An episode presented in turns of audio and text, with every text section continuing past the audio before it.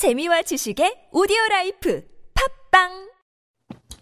네, 오늘 본문 사무엘상 13장 1절에서 23절입니다. 먼저 4절까지 교독합니다. 사울이 왕이 될 때 40세라 그가 이스라엘을 다스린 지 2년에 이스라엘 사람 1000명을 다하고 그중에서 2000명은 자기와 함께 르마스의 산에 이겼다고 1000명을 요나단과 함께 베냐민 기브아에 있게 하고 남은 백성은 각기 장막으로 보내니라. 요나단이 게바에 있는 블레셋 사람의 수비대를 치매 블레셋 사람이 이를 들은지라 사울이 온 땅에 나팔을 불어 이르되 히브리 사람들은 들으라 하니 온 이스라엘이 사울이 블레셋 사람들의 수비대를 치것과 이스라엘이 블레셋 사람들의 미움을 받게 되었다 함을 듣고 그 백성이 길갈로 모여 사울을 따르니라. 아멘. 예, 사울이 왕이 된 지 2년 만에 상주군을 선발하고 배치하고 있어요. 예, 그래서 왕정 체계가 잘 잡아가는 그런 모습처럼 보이죠. 자, 그러고 이제 3절에는 그 요나단으로 시작되는 이스라엘의 영토 회복을 말하고 있어요. 그래서 이제 사단에게 빼앗긴 땅을 되찾아오는 그런 장면인데요. 이게 이제 신약적으로 치면 사람 낚는 운동이 시작됐다. 뭐 제자 삼는 운동이 이제 시작됐다. 이렇게 또 말할 수 있겠죠. 이렇게 이제 땅 빼앗기 운동이 시작되고 신나게 이스라엘이 파죽지세로 사단의 나라를 빼앗으면 좋지만 이때 이제 사단은 뭐 가만히 당하고 있지 않아요. 그래서 사단은 자기 영토를 빼앗기고 가만히 있지 않는다. 그럼 어떻게 하느냐? 마치 자기 자식을 빼앗긴 부모처럼 한다름에 달려와 다시 자기 뜻대로 경작한 땅으로 만들려고 그 최선을 다하는 모습을 보게 됩니다. 그러니까 우리는 요나단처럼 한번 땅을 조금 빼앗았다고 해서 마치 승리한 것처럼 그러선 안 돼요. 왜냐하면 다음에는 사단의 대반격이 반드시 있기 때문이죠. 그래서 그것에 대비하는 것이 현명한 대처라는 것을 우리가 알아야 합니다. 5절부터 7절을 교독합니다. 블레셋 사람들이 이스라엘과 싸우려고 모였는데 병거가 3만이요 마병이 6천명이요 백성은 해변에 모래같이 많더라. 그들이 올라와 베다웬 동쪽 믹마스에 진침해 이스라엘 사람들이 위급함을 보고 절박하여 굴과 수풀과 바위 틈과 은밀한 곳과 공동에 숨으며 어떤 히브리 사람들은 요단을 건너 갓과 길라 땅으로 가되 사울은 아직 길갈에 있고 그를 따른 모든 백성은 떨더라. 아멘. 사단의 이제 객관적으로 막강해 보이는 세력이죠. 이 세력 앞에 무서웠던 하나님의 백성들을 보게 됩니다. 이들은 싸울 업무를 내지 못하고 이리저리 숨죠. 그리고 부족함과 나약함을 방패삼아 도망치고 있는 모습이에요. 그렇지만 이런 자들이 모르고 있는 것이 있어요. 그것은 무엇입니까? 싸우지 않으면 어떻게 되느냐?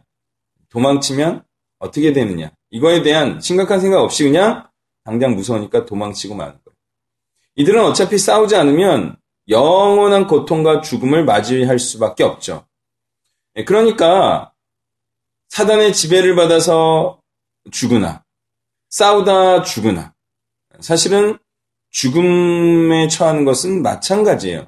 그러면 어떤 것을 선택하는 게 나으냐? 당연히 싸우다 죽는 것을 택하는 게 낫다 이거죠. 이런 자들이 이제 이성이 없는 자들이다 이렇게 보면 되겠는데요. 감정에 따라 행하고 있죠. 더욱이 목숨 걸고 싸우다 죽으면 생명이 있다 이렇게 약속하셨기 때문에 당연히 싸우는 것이 지혜로운 처사겠습니다. 자, 이렇게 말해도 많은 사람들은 이 핑계 저 핑계로 숨는다 이거예요. 사실상. 그래서 어리석은 자들 중에는 정말 그 어리석음의 끝이 한이 없는 자들이 있어요. 그래서 아무리 이렇게 살면 뻔한 인생이 될 것입니다. 본인도 알지만 끝내는 무서워서 숨어버리는, 싸우기 싫어서 숨어버리는, 죽을 것 같아서 전쟁하지 않는 이런 자들이 질비하게 있는 거죠. 그래서 어리석은 자의 끝은 한이 없다. 이런 거. 자, 8절부터 14절을 교독합니다. 사울은 사무엘이 정한 기한대로 이레 동안을 기다렸으나 사무엘이 길갈에 오지 아니하며 백성이 사울에게서 흩어지는지라. 사울이 이르되 번제와 화목제물을 이리로 가져오라 하여 번제를 드렸더니 번제 드리기를 마치자 사무엘이 온지라 사울이 나가 맞으며 문안하매 사무엘이 이르되 왕이 행하신 것이 무엇이냐 하니 사울이 이르되 백성은 내게서 흩어지고 당신은 정한 날에 오지 아니하고 블레셋 사람은 막마스에 모였음을 내가 보았으므로 이에 내가 이르기를 블레셋 사람들이 나를 치러 길갈로 내려오겠거늘 내가 여호와께 은혜를 간구하지 못하였다 하고 부득이하여 번제를 드렸나이다 하니라. 사무엘이 사울에게 이르되 왕이 망령되이 하였도다. 왕이 왕의 하늘 여호와께서 왕에게 내리신 명령을 지키지 아니하였도다.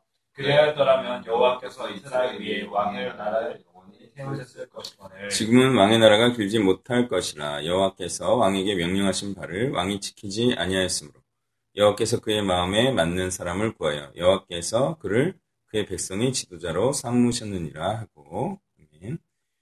네, 이제 이 전반적으로 사울이 맞이한 상황은 순종이라는 것이 정말 쉽지 않구나라는 그런 생각을 하게끔 하죠. 사울은 약속된 기간을 기다렸어요. 그리고 상황은 더 이상 지체하다가는 블레셋의 공격에 속수무책으로 당할 것 같은 그런 상황이라는 거예요. 그래서 그에게 밀려온 것은 불안감이고 그리고 염려에 휩싸였던 겁니다. 그래서 그는 하나님의 은혜를 받는 방법을 택하죠. 그것은 많은 사람들이 그러하듯 종교 형식을 행하는 거예요. 이렇게 제사를 드리면 하나님께서 은혜를 주실 것이다 생각을 하지만 사실은 은혜는 어디서부터 오느냐? 어디서부터 올 것 같아요? 네, 순종에서부터 오죠. 그러니까 하나님께서는 지금 사울이 순종하는지 여부를 보시려는 거예요.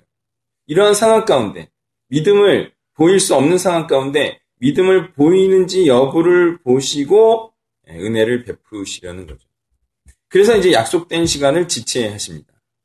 이때 보여야 하는 것은 무엇이냐? 바로 인내다.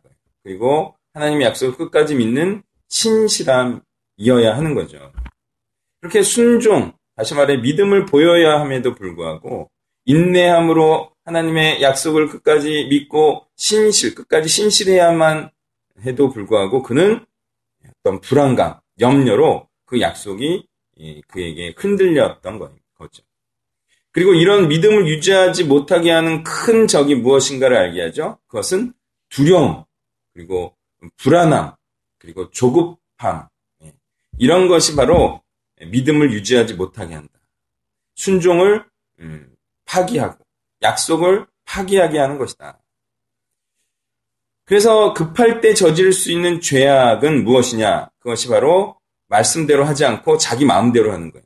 그래서 이렇게 하면 될 것 같지만 그건 사실은 말씀대로, 다시 말해 성경이 하라고 하는 사역은 아니에요. 그렇게 급하다고 성경대로 하지 않고 자기 방식대로 사역하면 큰 재앙으로 자신에게 돌아온다. 하나님의 은혜가 지체된다. 승리가 아직 있지 않다고 하여서 충실한 성경 연구와 묵상을 하지 않고 말씀을 선포한다든지 그러면 그 재앙이 그 자신에게 돌아오죠. 말씀을 알지 못하고 어떻게 말씀을 전할 수가 있겠습니까? 또한 제자 훈련을 하지 않고 대중적 설교 사역만 하면 멀뚱멀뚱한 자만 양산되는 큰 재앙을 또한 맞이하게 될 것입니다. 그러니까 우리가 말씀대로 예수 그리스도께서 하신 대로 사역을 해야 재앙이 없는 거예요. 너무 급하게 사역을 시작하려고 하면 안 됩니다. 사울의 망령된 행실의 정체를 좀 더 분명히 설명할 필요가 있겠습니다. 이것이 단순히 제사장이 해야 할 일을 왕이 한 것에 대한 것일까? 이것을 생각해 봤는데 거기에 초점이 있는 것 같지는 않아요. 네, 다윗도 왕이면서 제사장이 하던 일을 하기도 했고 그것이 초점인 건 아니에요. 아닌 것 같아요. 그래서 저는 이 사울의 이 행위의 이 근본적인 이유는 바로 말씀에 대한 불신에 있다고 봅니다. 다시 말해 하나님에 대한 불신이 있다고 보는 거예요. 자, 그것을 설명해 보겠습니다. 이 전쟁은 누구의 전쟁이냐? 이것은 하나님의 전쟁이에요. 다시 말해 하나님께 속한 전쟁이에요.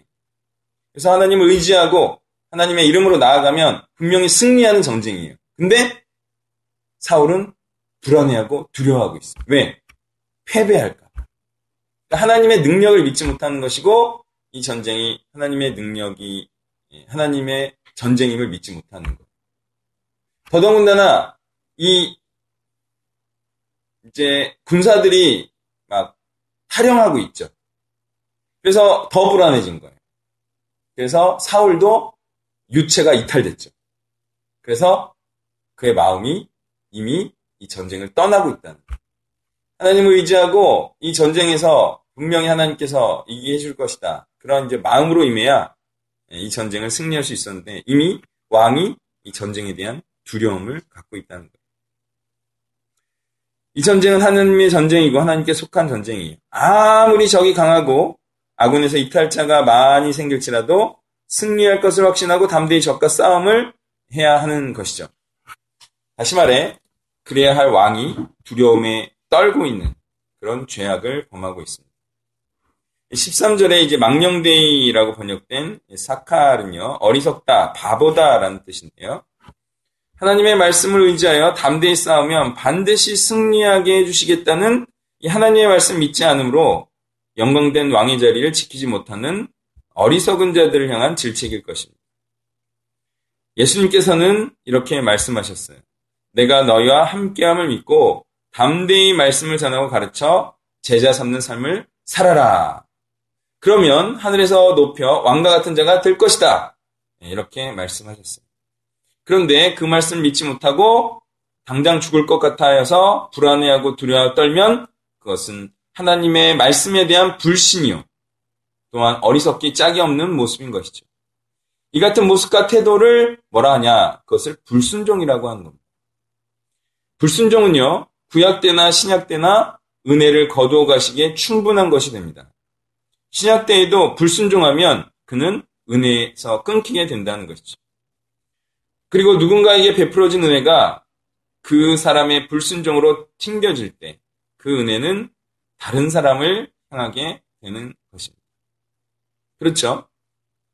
지금 사울의 불순종으로 인하여 그에게 주어진 축복이, 왕권이 다른 사람에게 넘어갑니다.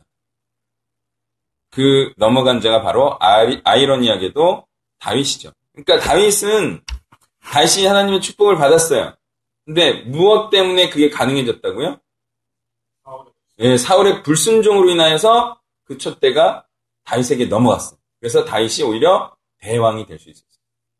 그럼 다윗은 사울에게 고마워해야 되지 않겠습니까? 예, 이런 아이러니가 발생해요. 제가 만약 경찰 선교를 주도하게 된다면 그것은 하나님 말씀을 뒤틀어서 불순종한 목사들의 덕택이죠. 예. 그리고 그게 저로서는 고맙지는 않지만 참 아이러니하다라는 생각을 하게 됩니다. 예, 그러니까 하나님의 이러한 일하심이 참 신묘막측하다 이렇게 볼 수가 있겠습니다. 15절부터 끝까지 교독합니다. 사무엘이 일어나 길갈에서 떠나 베냐민 기브아로 올라가니라. 사울이 자기와 함께한 백성의 수를 세어보니 600명가량이라. 사울과 그의 아들 요나단과 그들과 함께한 백성은 베냐민 기브아에 있고 그들의 사람들은 마나스에 저절히. 노략군들이 세 대로 블레셋 사람들의 진영에서 나와서 한 대는 오브라 길을 따라서 수할 땅에 이르렀고 한 대는 베올론 길로 향하였고 한 대는 방향적으로 스보인 골짜기가 내다다보고 있는 지역길로 향하였더라. 그때 이스라엘 온 땅에 철공이 없었으니 이는 블레셋 사람들이 말하기를 히브리 사람이 칼이나 창을 만들까 두렵다 했습니다.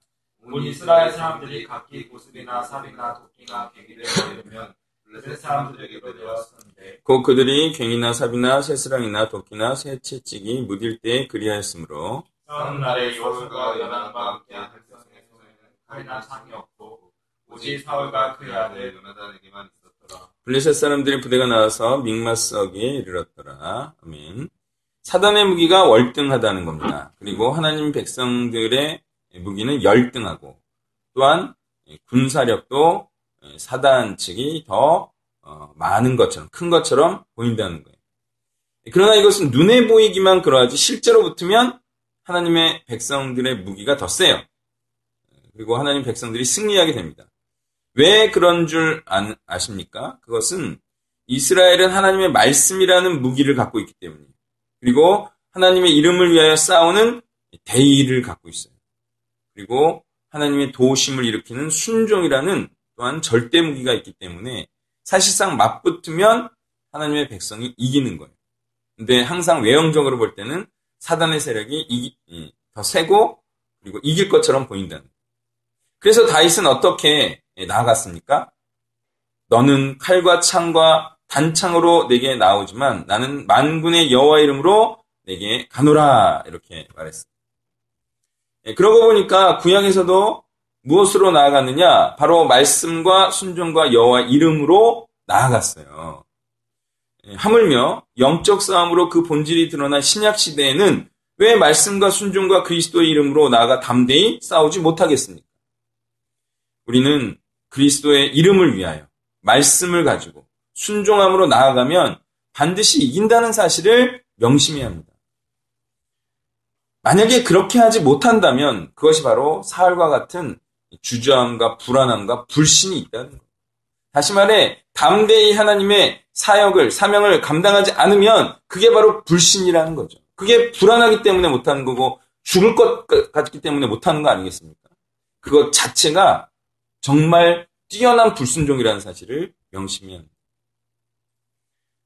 돈과 권세와 지위와 사람 수에 그렇게 쫄리는가 하는 거예요. 그래, 그것 때문에 그들이 강해 보여서 맞붙기가 엄두가 나지 않느냐는 거예요. 그럼 말도 안 되는 그런 핑계로 뒤에 숨으면 구원받을 수 있을 것 같습니까? 그것은 불신이다. 전쟁에서 도망치는 것이다. 탈영병은 어떻게 됩니까? 수봉성제? 네. 바로 죽여야 돼요. 그러니까. 이게, 이탈자가 계속 나기 때문에, 본보기로, 그냥, 모든 병사가 보는 앞에서 청사를 시켜요. 그래야 죄가 오염되지가 않죠? 네. 그래서, 특히 처자식 때문에, 이렇게 또, 숨고 그런 사람도 처형시킬 필요가 있어요. 네. 옛날 전쟁에는 그런 거 많이 있었는데, 요즘 왜 안 하는지. 다 인권, 나라가 중요하지, 인권이 중요하겠습니다. 하나님 나라가 중요하다는 거예요. 자, 기억하십시오. 그들이 막강한 세력과 무기를 갖고 있는 것처럼 보여요. 그렇지만, 우리는 대단해 보이는 세상과 세상 사람들과 조직을 향하여 우리는 그들을 무찌를 강력한 도구와 무기가 있습니다. 그것은 바로 제자 양육이라는 강력한 도구요, 말씀이라는 무기. 이것은요, 그 어떠한 강력해 보이는 자들이더라 할지라도 쓰러져 죽일 수 있어요. 그들이 이것으로 치면 다 죽어요, 다 죽어. 아무리 어마어마하고 거대한 그런 중무장을 하고 있는 것 같아도 말씀으로 한번 탁 던지면 사실 다 죽을 수밖에 없어요. 아무리 대단해 보이는 사람도 어떤 말에는 꼬리를 내릴 수밖에 없다? 그것은 바로 올바른 말. 진리 앞에는 아무리 대단해 보이는 사람도 꼬랑지를 내리고 죽을 수밖에 없어요. 예를 들어서 이런 말 아닙니까? 대단해 보이는 사람 앞에 나아가서 이렇게 말하는 거예요. 당신이 이렇게 돈과 권세가 있지만 죽으면 어떻게 될 것 같습니까? 그러면 급당함, 아무 말도 못해.